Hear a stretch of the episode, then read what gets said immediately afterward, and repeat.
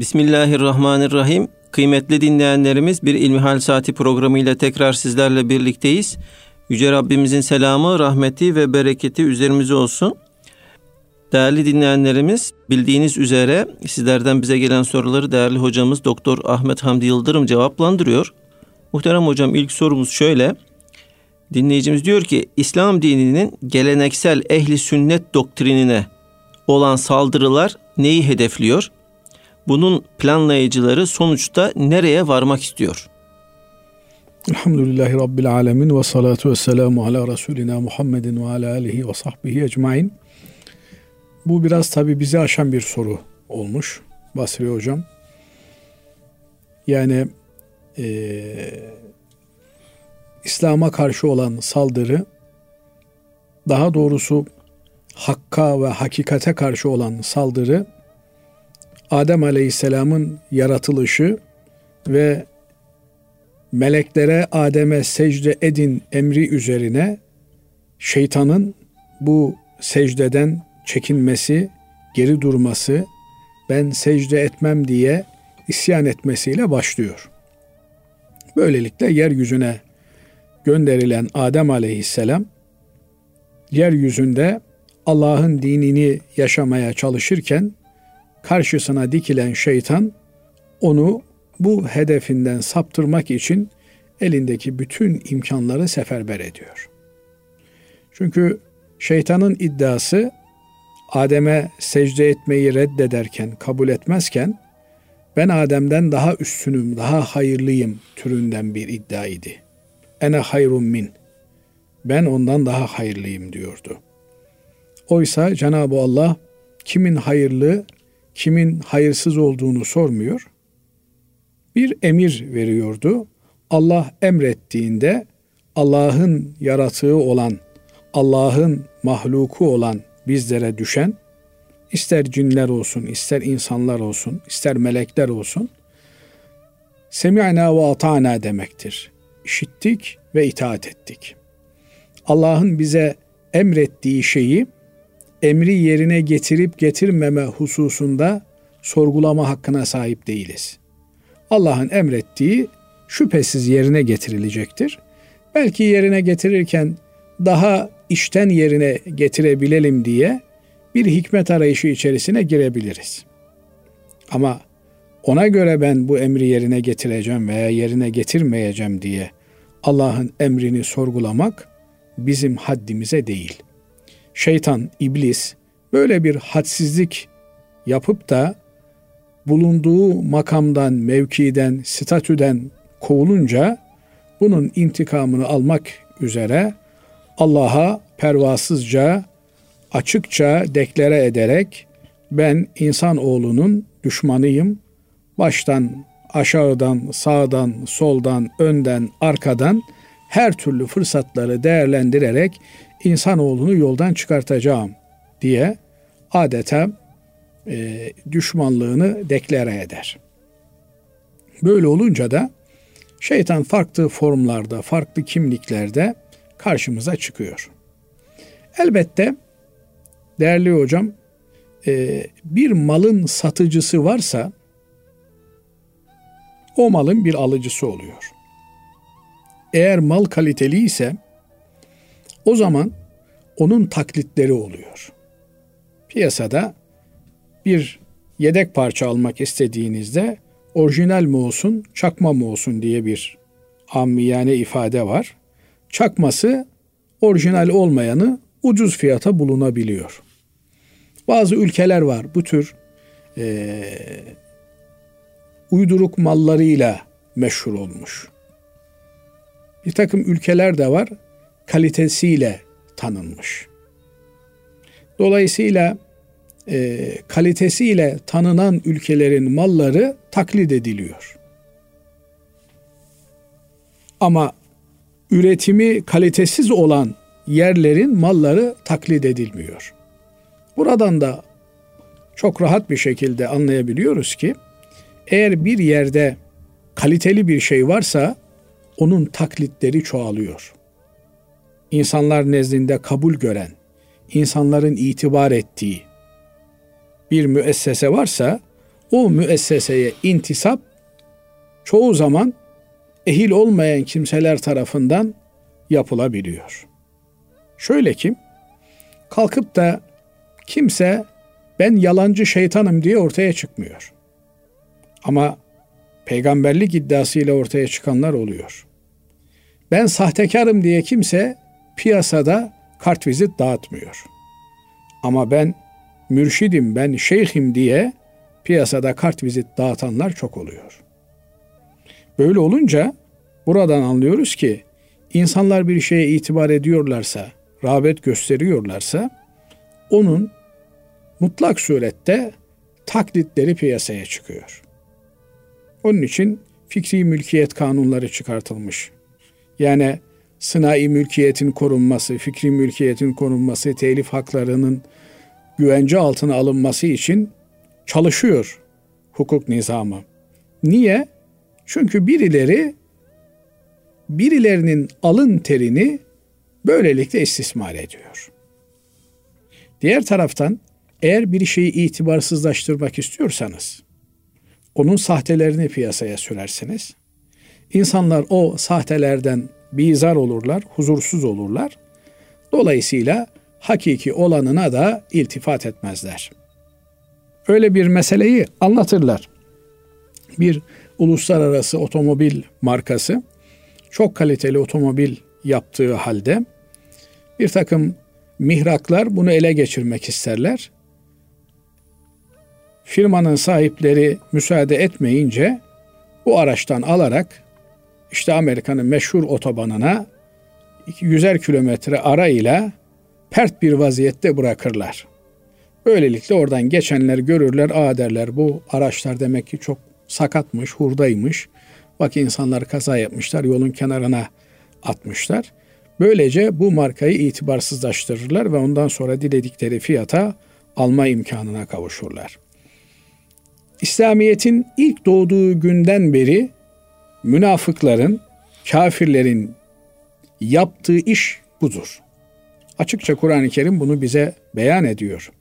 Onlar aminu vecehen nehari vekfuru ahirahu leallehum yerciun. Sabahın ilk vakti iman edin, akşama doğru kafir olun. Belki Müslümanlar sizi görür de onlar da dinden dönerler diye bir propagandaya giriştiklerini Kur'an-ı Kerim bize haber veriyor. Sözüm ona göya Müslümanların arasına girmişler, İslamiyet'i tecrübe etmişler de İslamiyet'in çok makbul bir şey olmadığını görmüşler, dinden çıkmışlar. Bu şekilde bir takım bizim geleneksel müesseselerimizi, hocalarımızı, e, hoca olmadı mı dini nereden öğreneceksin? Onun için derler ki hocasız olanın hocası şeytandır. Şeytan ona din öğretir.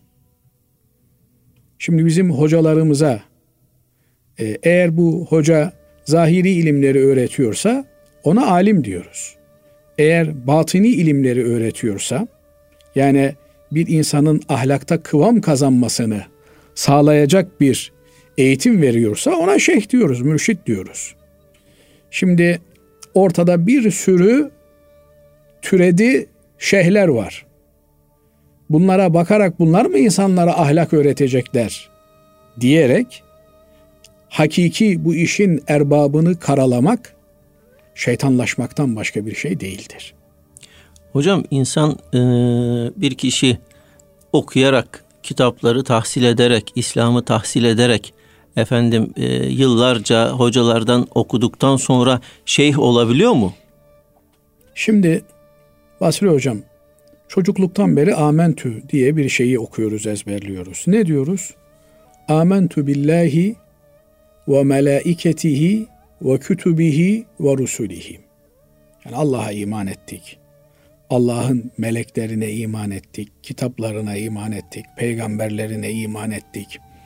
Peygamberlerin olması, kitapların ayrıca olması gösteriyor ki Cenab-ı Allah her topluluğa bir peygamber, o peygambere de bir kitap veriyor.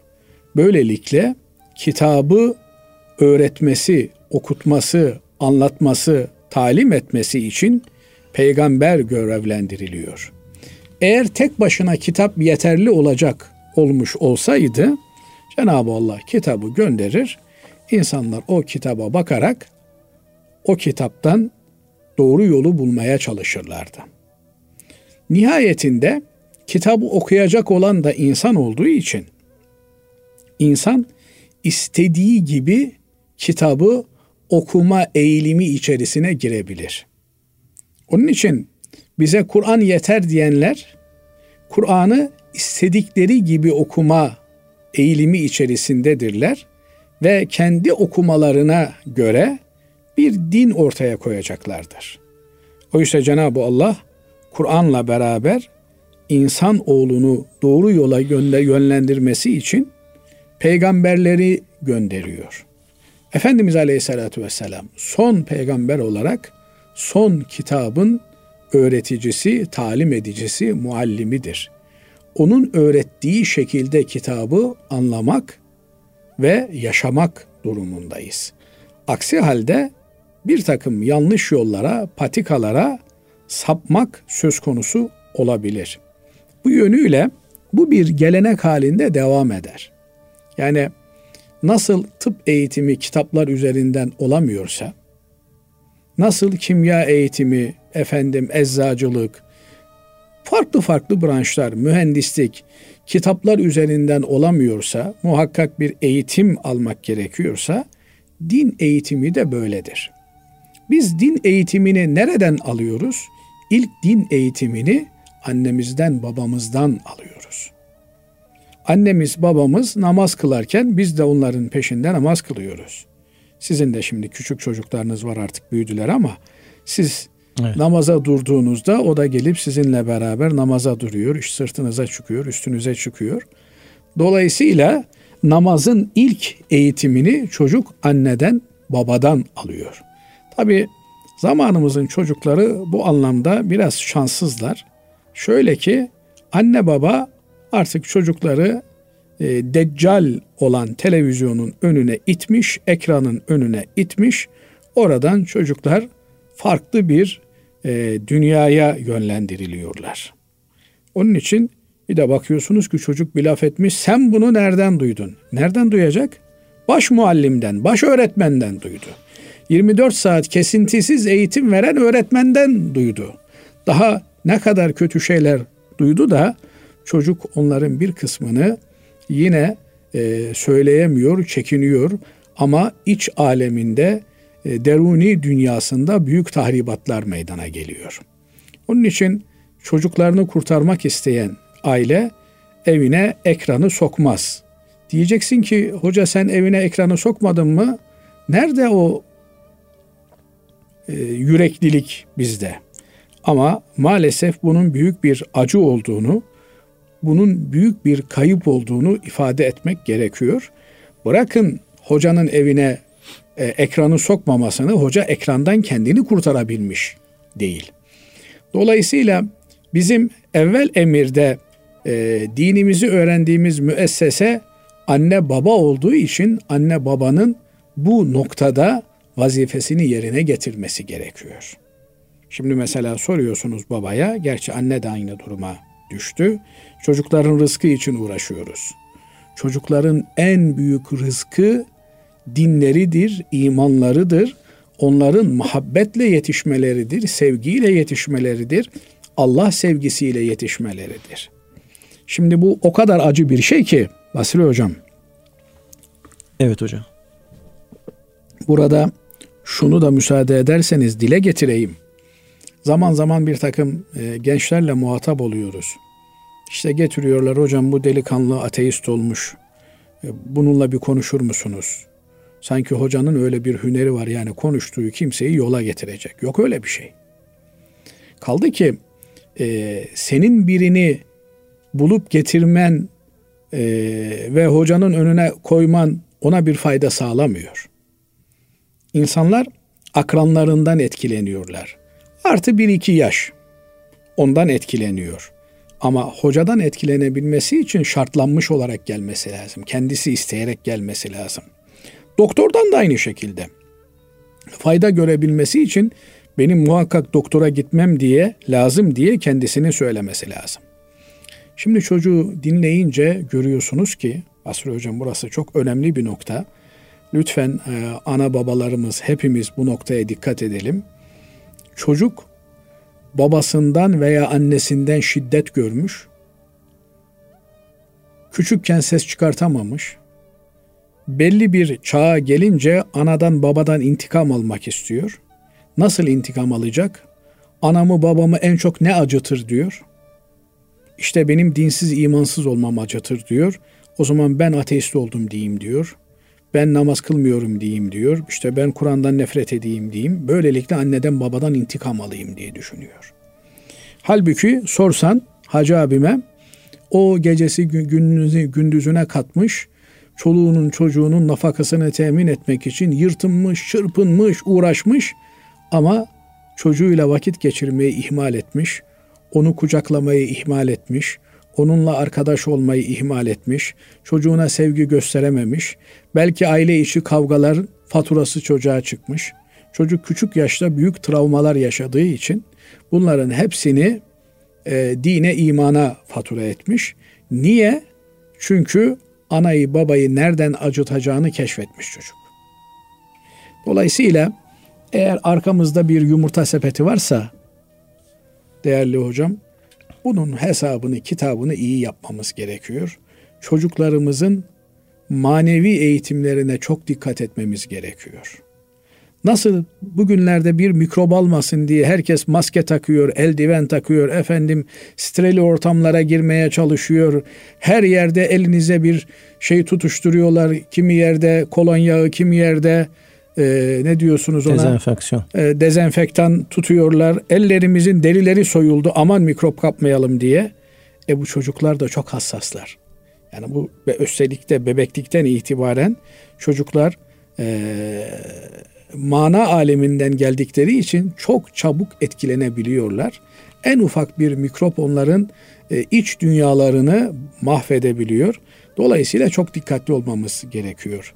Bundan sonra çocukların aklı başına gelmeye başladıktan sonra onları tatlı tatlı güzel bir Müslüman yapmanın endişesi içerisinde olmamız gerekiyor. Biraz belki cevabı unuttum bilmiyorum. Ee, inşallah faydalı olabilmişizdir. Dolayısıyla bu mücadele devam edecek. Biz yangından ilk kurtarılacak e, şeyler diye yazar bazı şeylerin üzerinde. E, yangından ilk kurtarılacak olan e, ku enfusakum ve ehlikum kendinizi ve çoluğunuzu çocuğunuzu koruyun. Bu yangından, bu maneviyat yangınından, bu dinsizlik yangınından kendimizi ve çoluğumuzu, çocuğumuzu, sözümüzün geçtiği kimseleri kurtarabilecek bir çalışmanın içerisinde olmamız gerekiyor. Bunun telaşı içerisinde olmamız gerekiyor. Çok zengin olabiliriz. Zannederiz ki ya parayla her şeyi satın alırız. Parayla hiçbir şey satın alınmıyor. Parayla lüzumsuz, fuzuli şeyler satın alınıyor. Ben basit bir şey de tecrübe etmişimdir. Nerede pahalı ilaç var, o çok da böyle faydalı olmayan bir ilaçtır. Ama bir ilaç bakıyorsunuz çok hayati, en ucuz ilaç ondur. Dolayısıyla para hayal satıyor sadece. Hayal satın alınıyor. Parayla değil. Dolayısıyla çoluğumuzla, çocuğumuzla ilgilenmemiz gerekiyor. Beceremiyorsak uzmanlarına danışmamız, bu işin peşinden koşmamız, koşturmamız gerekiyor. Evet Allah razı olsun hocam. Değerli hocam e, ikinci sorumuz biraz uzunca yazmış dinleyicimiz. Efendim şöyle diyor her şeyin allak bullak olduğu bir devirde yaşıyoruz. Her çeşit dini, fitne, görüş ve alim geçinen kişiler ve onların kurduğu oluşumlar var. Teknoloji ilerledi ama bununla birlikte bilgi kirliliği de hat safhada. Her gün on binlerce insan dini konuları öğrenmek ve takıldıkları konuları danışmak için internete giriyor. Diyaneti arıyor ve binlerce soru soruyor. Ben de aynı amaçla arama yaptığımda karşıma belli başlı siteler çıkıyor. Bu sitelerin birçoğunda binlerce soru başlığı var. Ama bu siteleri kim kurmuş? Hangi fıkhi ve akaid mezhep ve cemaati esas alıyor? Hangi alimleri kabul ediyor ya da reddediyor belli değil. Malumunuz dini konular çok fazla, çok ince ve çok detaylı konular. Hangi konuda takılsam arama yapmaya başlayınca aklım karışıyor ve genelde sorunumu çözemiyorum. Aynı makalede aynı makale aynı şey için başta olur diyor, sonra olmaz diyor, sonlara doğru tekrar olabilir diyor. Ben 15 yıllık diyaliz, 7 yıldır da böbrek nakil hastasıyım. Daha sonra ciddi bir bağırsak ameliyatı geçirdim. Şimdi de şeker hastası oldum. Bu yüzden çok sık büyük tuvalete ve ayrıca da 90 dakikada bir küçük tuvalete çıkıyorum. Günde 6-8 kere de parmak ucumdan şeker ölçmek için çok az kan alıyorum. Abdest konusunda bu yüzden çok zorlanıyorum. Abdestliyken kan aldıktan sonra Şafii mezhebini taklit etmek istiyorum. Ama bazı siteler bu durumda namazı da Şafii'ye göre kılman lazım diyor. Abdeste Şafii mezhebini taklit edebilir miyim? Edersem bu durumda boy abdesti ve namazı hangi mezhebe göre kılmalıyım diye sorusunu sonlandırmış. Evet. Tabi e, kardeşimiz haklı. Ama şunu da akıldan çıkartmamak gerekiyor ki çok danışan kimsenin çözümsüzlük içerisinde kalması normaldir. Yani bir meselede 100 kişiye danışırsanız Nasrettin Hoca'nın hikayesinde olduğu gibi en sonunda e, merkebi sırtlanırsınız. Müsaade var mı o hikayeyi anlatmaya? Buyurun hocam buyurun. Basri hocam. Evladıyla beraber Nasrettin Hoca gidiyormuş. Yoldan geçenler demişler ki ya demişler hoca utanmıyor musun? Bir eşeğin üzerine, merkebin üzerine hem sen hem çocuk binmişsiniz. Belki demiş. Çocuğu indirmiş. Bir müddet sonra birileri gelmiş. Ya demişler koca adam sen merkebin üzerinde gidiyorsun çocuk yaya gidiyor. Bu da olmadı herhalde demiş. Kendisi inmiş çocuğu bindirmiş. Bir müddet sonra birileri çıkmış gelmiş. Onlar da demişler ki ya sen koca adam yürüyerek gidiyorsun çocuğu merkebe bindirmişsin. Bu da olmadı demiş. İkisi yürüyerek merkepte tek başına gidiyor. Birileri yine çıkmış önlerine.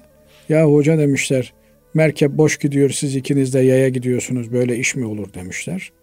Nasrettin Hoca bakmış olacak gibi değil. Bari evlat demiş gel şu merkebi bir sırtlanalım. Belki bu iş çözülür demiş. Dolayısıyla e, her önünüze çıkana bir mesele danışırsanız veya e, internetten problemlerinize çözüm aramaya kalkarsanız o zaman farklı farklı sitelerden, farklı farklı kimselerden farklı farklı cevaplar alabilirsiniz. Nasıl bir insan tedavi gördüğünde bir doktorun, bir hastanın, hastahanenin protokolüne tabi oluyor. Ona göre tedavisini devam ettiriyor. Aynı şekilde bir kimsenin bir danıştığı hocası olur. O işin içerisinden çıkamazsa, başkasına yönlendirirse ona gider. Bugün mesela e, devlet sağlık sisteminde basamaklandırma usulüne gitti. Önce aile hekimine gidiyorsunuz. Aile hekimi çözemezse probleminizi o zaman branş doktoruna sizi yönlendiriyor. Aynı şekilde de herkesin danıştığı, sorduğu, e, kendisini tanıyan, bilen bir e, hocasının olması gerekiyor. Böylelikle sizi tanıması önemli tabi hocanın. Eğer sizi tanırsa sizin e, problemlerinize elinden geldiği kadar e, cevap vermeye, bulmaya çalışır. Binaenaleyh e, bir başka görüşte biz katmayalım bu kardeşimizin derdine, sıkıntısına. Bu kardeşimizin yapması gereken kendisini tanıyan, bilen, dinine, imanına güvendiği, takvasına güvendiği bir hoca efendi ile bu camisinin imamı olabilir, müezzini olabilir, yakınında bir Kur'an kursunda bir hoca efendi olabilir, yakınındaki bir fakülteden kendisinin tanıdığı bir uzman hoca olabilir. Onunla meselesini görüşür. Eğer o bir cevap veremezse o zaman kendisine e, bir başka kimseye danışmasını veya en en darda kaldığında da e, memleketimizde elhamdülillah Diyanet müessesemiz var. Din İşleri Yüksek Kurulu'na meselesini yazarak oradan aldığı cevaba göre hareket eder. Dolayısıyla biz e, detaylara girmeden kardeşimize bunu tavsiye ederiz. Aksi halde tabii gök kubbe altında söylenmemiş bir söz yok.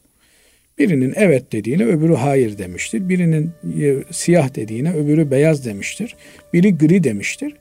Biz bunların içerisinde nasıl dişimiz ağrıdığında güvendiğimiz bir dişçiye gidiyoruz. Bir problemimiz olduğunda güvendiğimiz bir hastaneye gidiyoruz veya eşe dosta soruyoruz. İşte bildiğiniz e, güvenilir bir dahiliyeci var mı diye. Değil mi? Doktora giderken de acaba bize lüzumsuz yere bin bir tane tahlil yaptırır mı? İhtiyacımız olmadığı halde e, bize işte filmler çektirip de paramızı alır mı diye endişe ediyoruz. Onun için güvenilir bir doktor, güvenilir bir hastane bakıyoruz. Bu meselede de aynı şekilde bu kardeşimizin davranması gerekiyor. Evet. Hocam teşekkür ederiz. Allah razı olsun. Kıymetli dinleyenlerimiz şimdi kısa bir araya gidiyoruz. Aradan sonra kaldığımız yerden devam edeceğiz. Kıymetli dinleyenlerimiz İlmihal Saati programımıza kaldığımız yerden devam ediyoruz. Muhterem hocam Doktor Ahmet Hamdi Yıldırım sizlerden bize ulaşan soruları cevaplandırıyor. Değerli hocam e, şirket sahibi bir dinleyicimiz şöyle bize yazmış. Diyor ki Türkiye'de özellikle üretim üretimde beyaz yaka ve mavi yaka kadın erkek işçi birlikte çalıştırmak caiz midir? Tabii şimdi e, Türkiye'nin özel bir hususiyeti yok.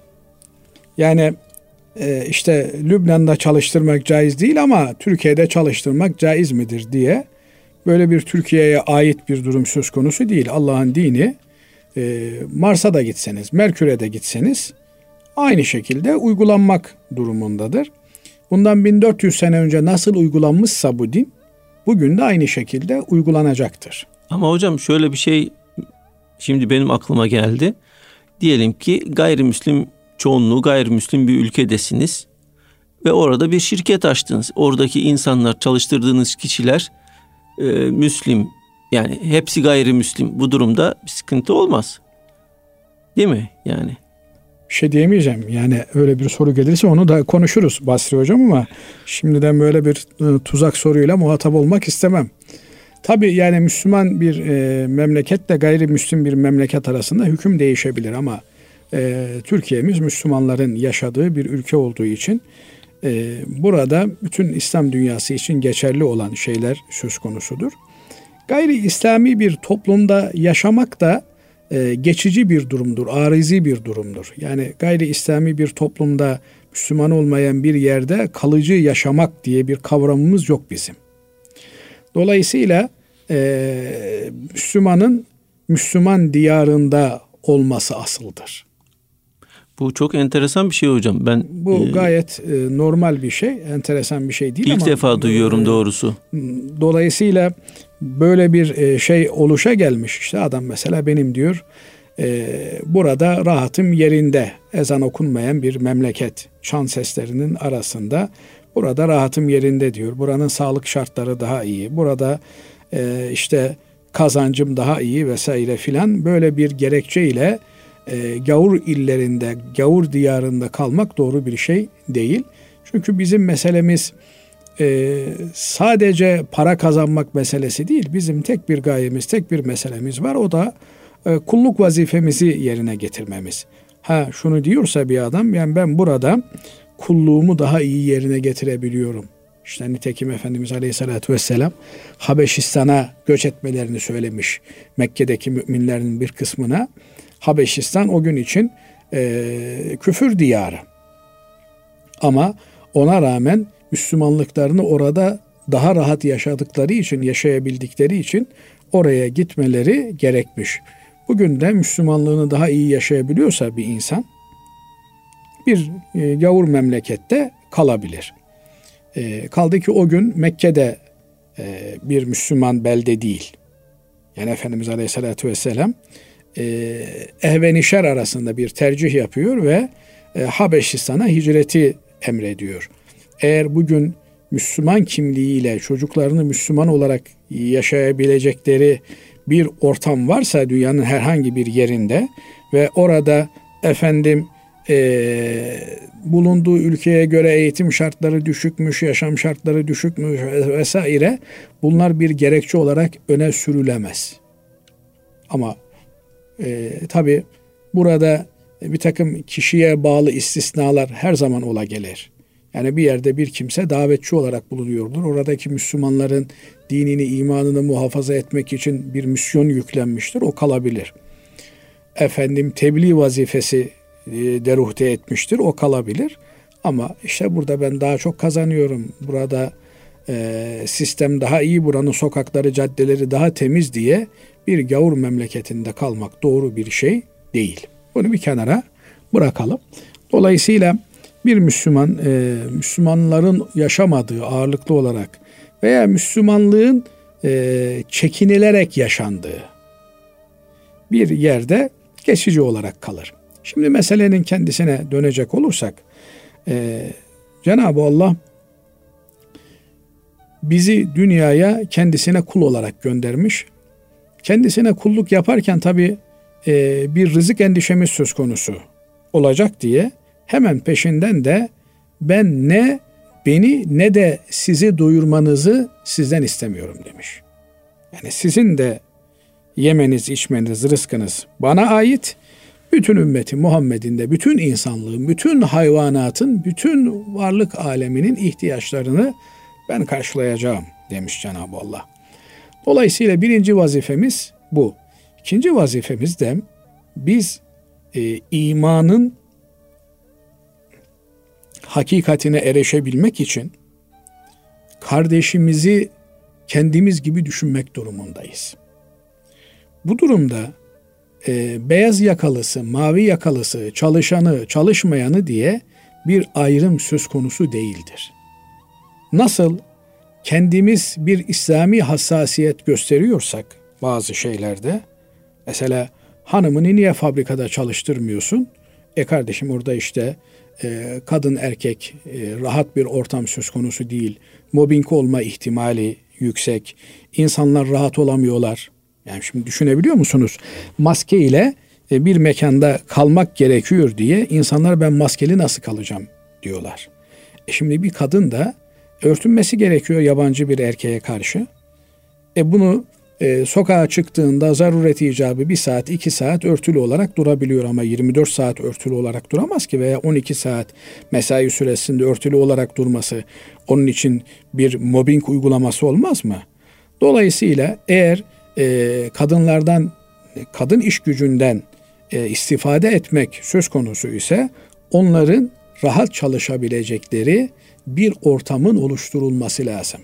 Yani bu kadının e, işte namaz kılacak, namaz kılacağı müstakil ortamların efendim abdestinden tutun da en ince detayına kadar rahat, huzurlu bir şekilde çalışabileceği bir ortamın oluşturulması gerekiyor.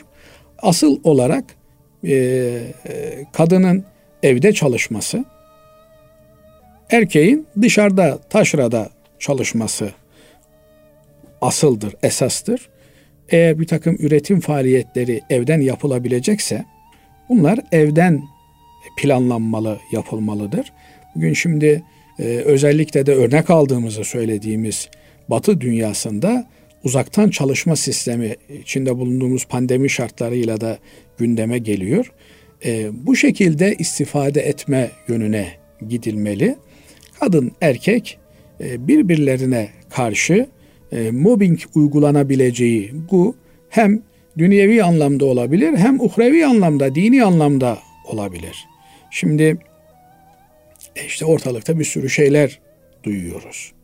İnsanlar ister istemez birbirlerinden etkileniyorlar. Bunun olabildiğince e, zararlı yönlerine bizim sebebiyet vermememiz gerekiyor. Bu prensipler çerçevesinde elbette e, kadın işveren de olabilir, erkek işveren de olabilir. Çalışanların içerisinde kadın da olabilir, erkek de olabilir. Ancak bunların dini hayatlarını kendi dini hayatımız gibi öncelememiz gerekir. önceliğin Allah'a kulluk olduğunu unutmamamız gerekir. Şimdi bakıyorum e, yani burada çok büyük bir eksikliğimizin olduğu görünüyor. Yani öyle bir e, çalışma sistemi kurmuşuz ki üretim bandında bir meta haline gelmiş bu insan. Yani bir makine mahiyetine gelmiş.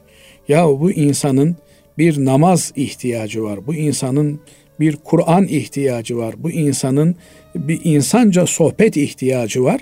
Bunların hiçbiri dikkate alınmıyor. Varsa yoksa üretim onda, odaklı, rakamsal veri odaklı bir çalışma tarzı ortaya konuluyor. Bunlar yanlış şeyler. Bize emanet olarak gelmiş olan işçi de olabilir. İşçi isek işveren bize bir emanettir. Yani biz birbirimize emanetiz. Dolayısıyla e, nasıl biz en yakınımızdaki insanların ahiretleriyle ilgilenmemiz gerekiyorsa işçimizin ahiretiyle de ilgilenmemiz gerekiyor.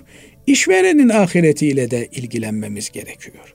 Binaenaleyh bu kardeşlik hukuku üzerinden bir ilişki kurmamızda herhangi bir problem olmaz. Aksine bu bir ahiret yatırımına dönüşür. Yani düşünebiliyor musunuz? Bizim fabrikada çalışan bir kimse ister kadın olsun ister erkek olsun ya ben namazımı nasıl kılacağım diye bir endişe taşımıyor. Namaz vakti geldiğinde çok rahat bir şekilde elbette üretimin kendi e, planlaması içerisinde gidiyor abdestini rahat bir şekilde alıyor, namazını kılıyor. Namazını kılmanın o huzuru ve heyecanı ile beraber işine dönüyor. Evet.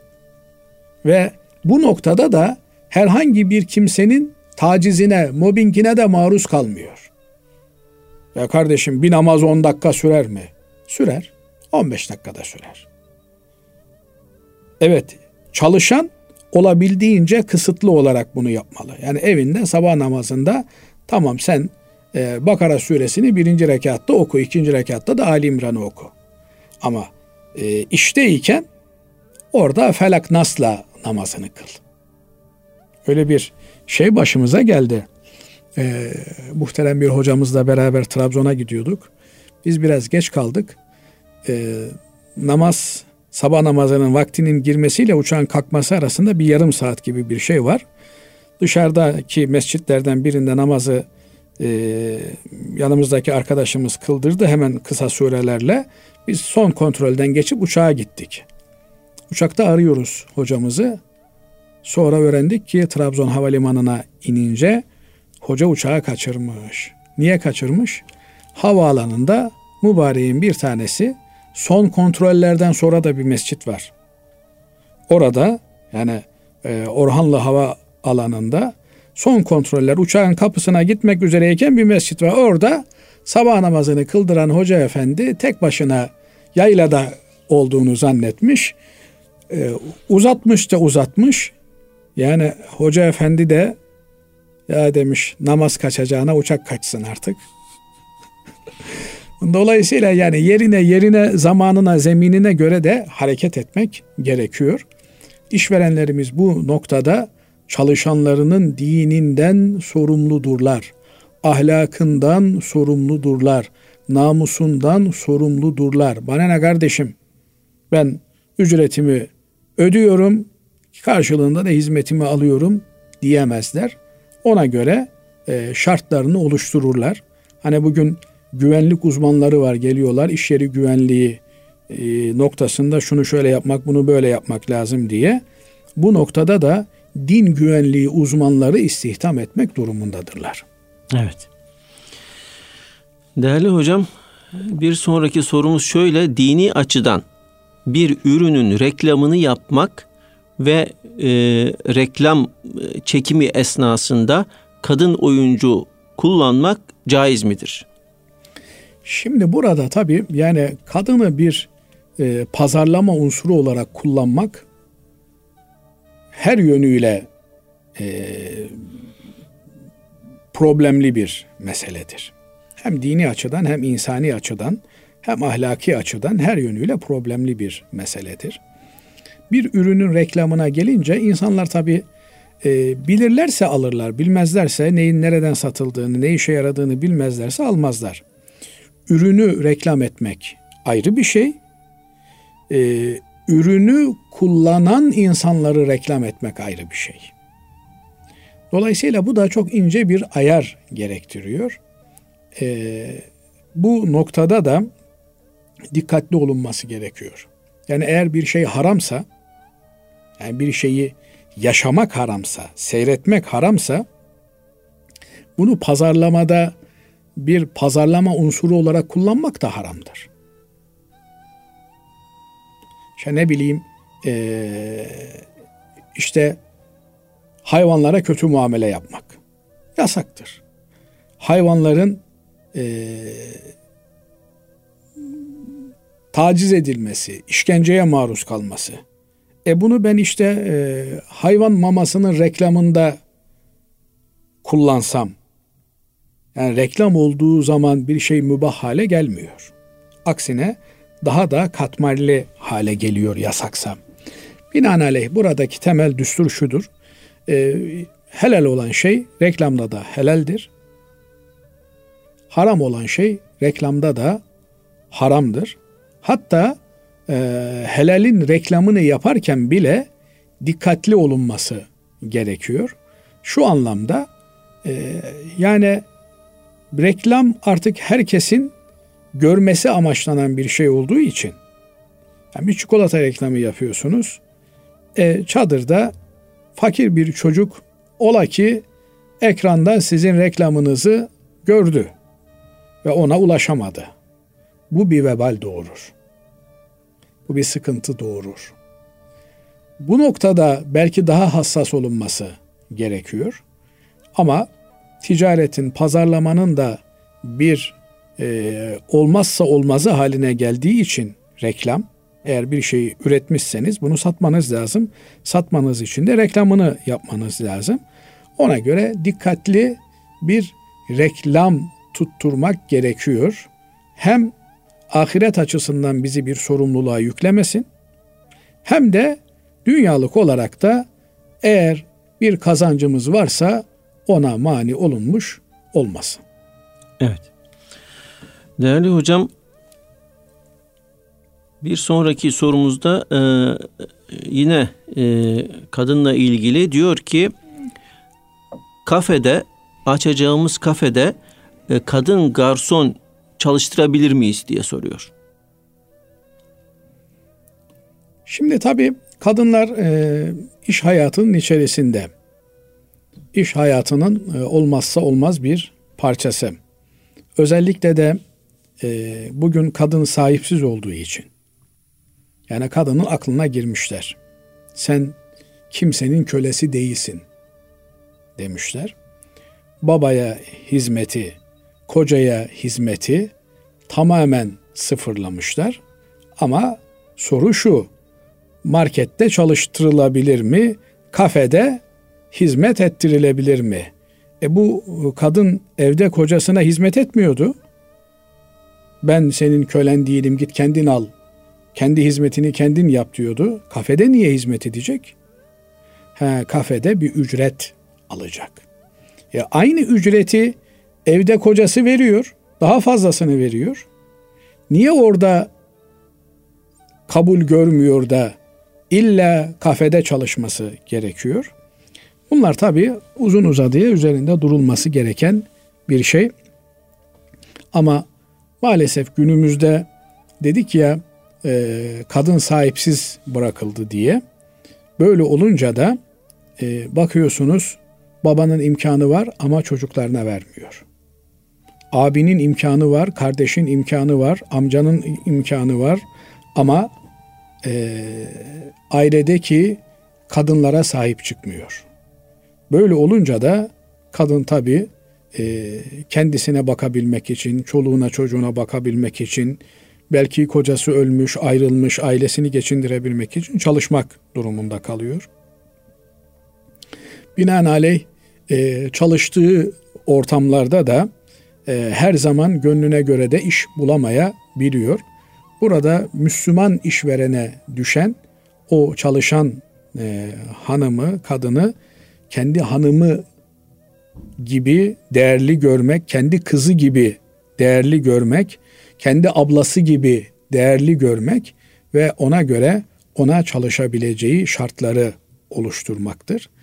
Ee, bizi Cenab-ı Allah rızık olarak birbirimizden ayrı yaratmıştır. Yani kimine fazla vermiş, kimine az vermiştir.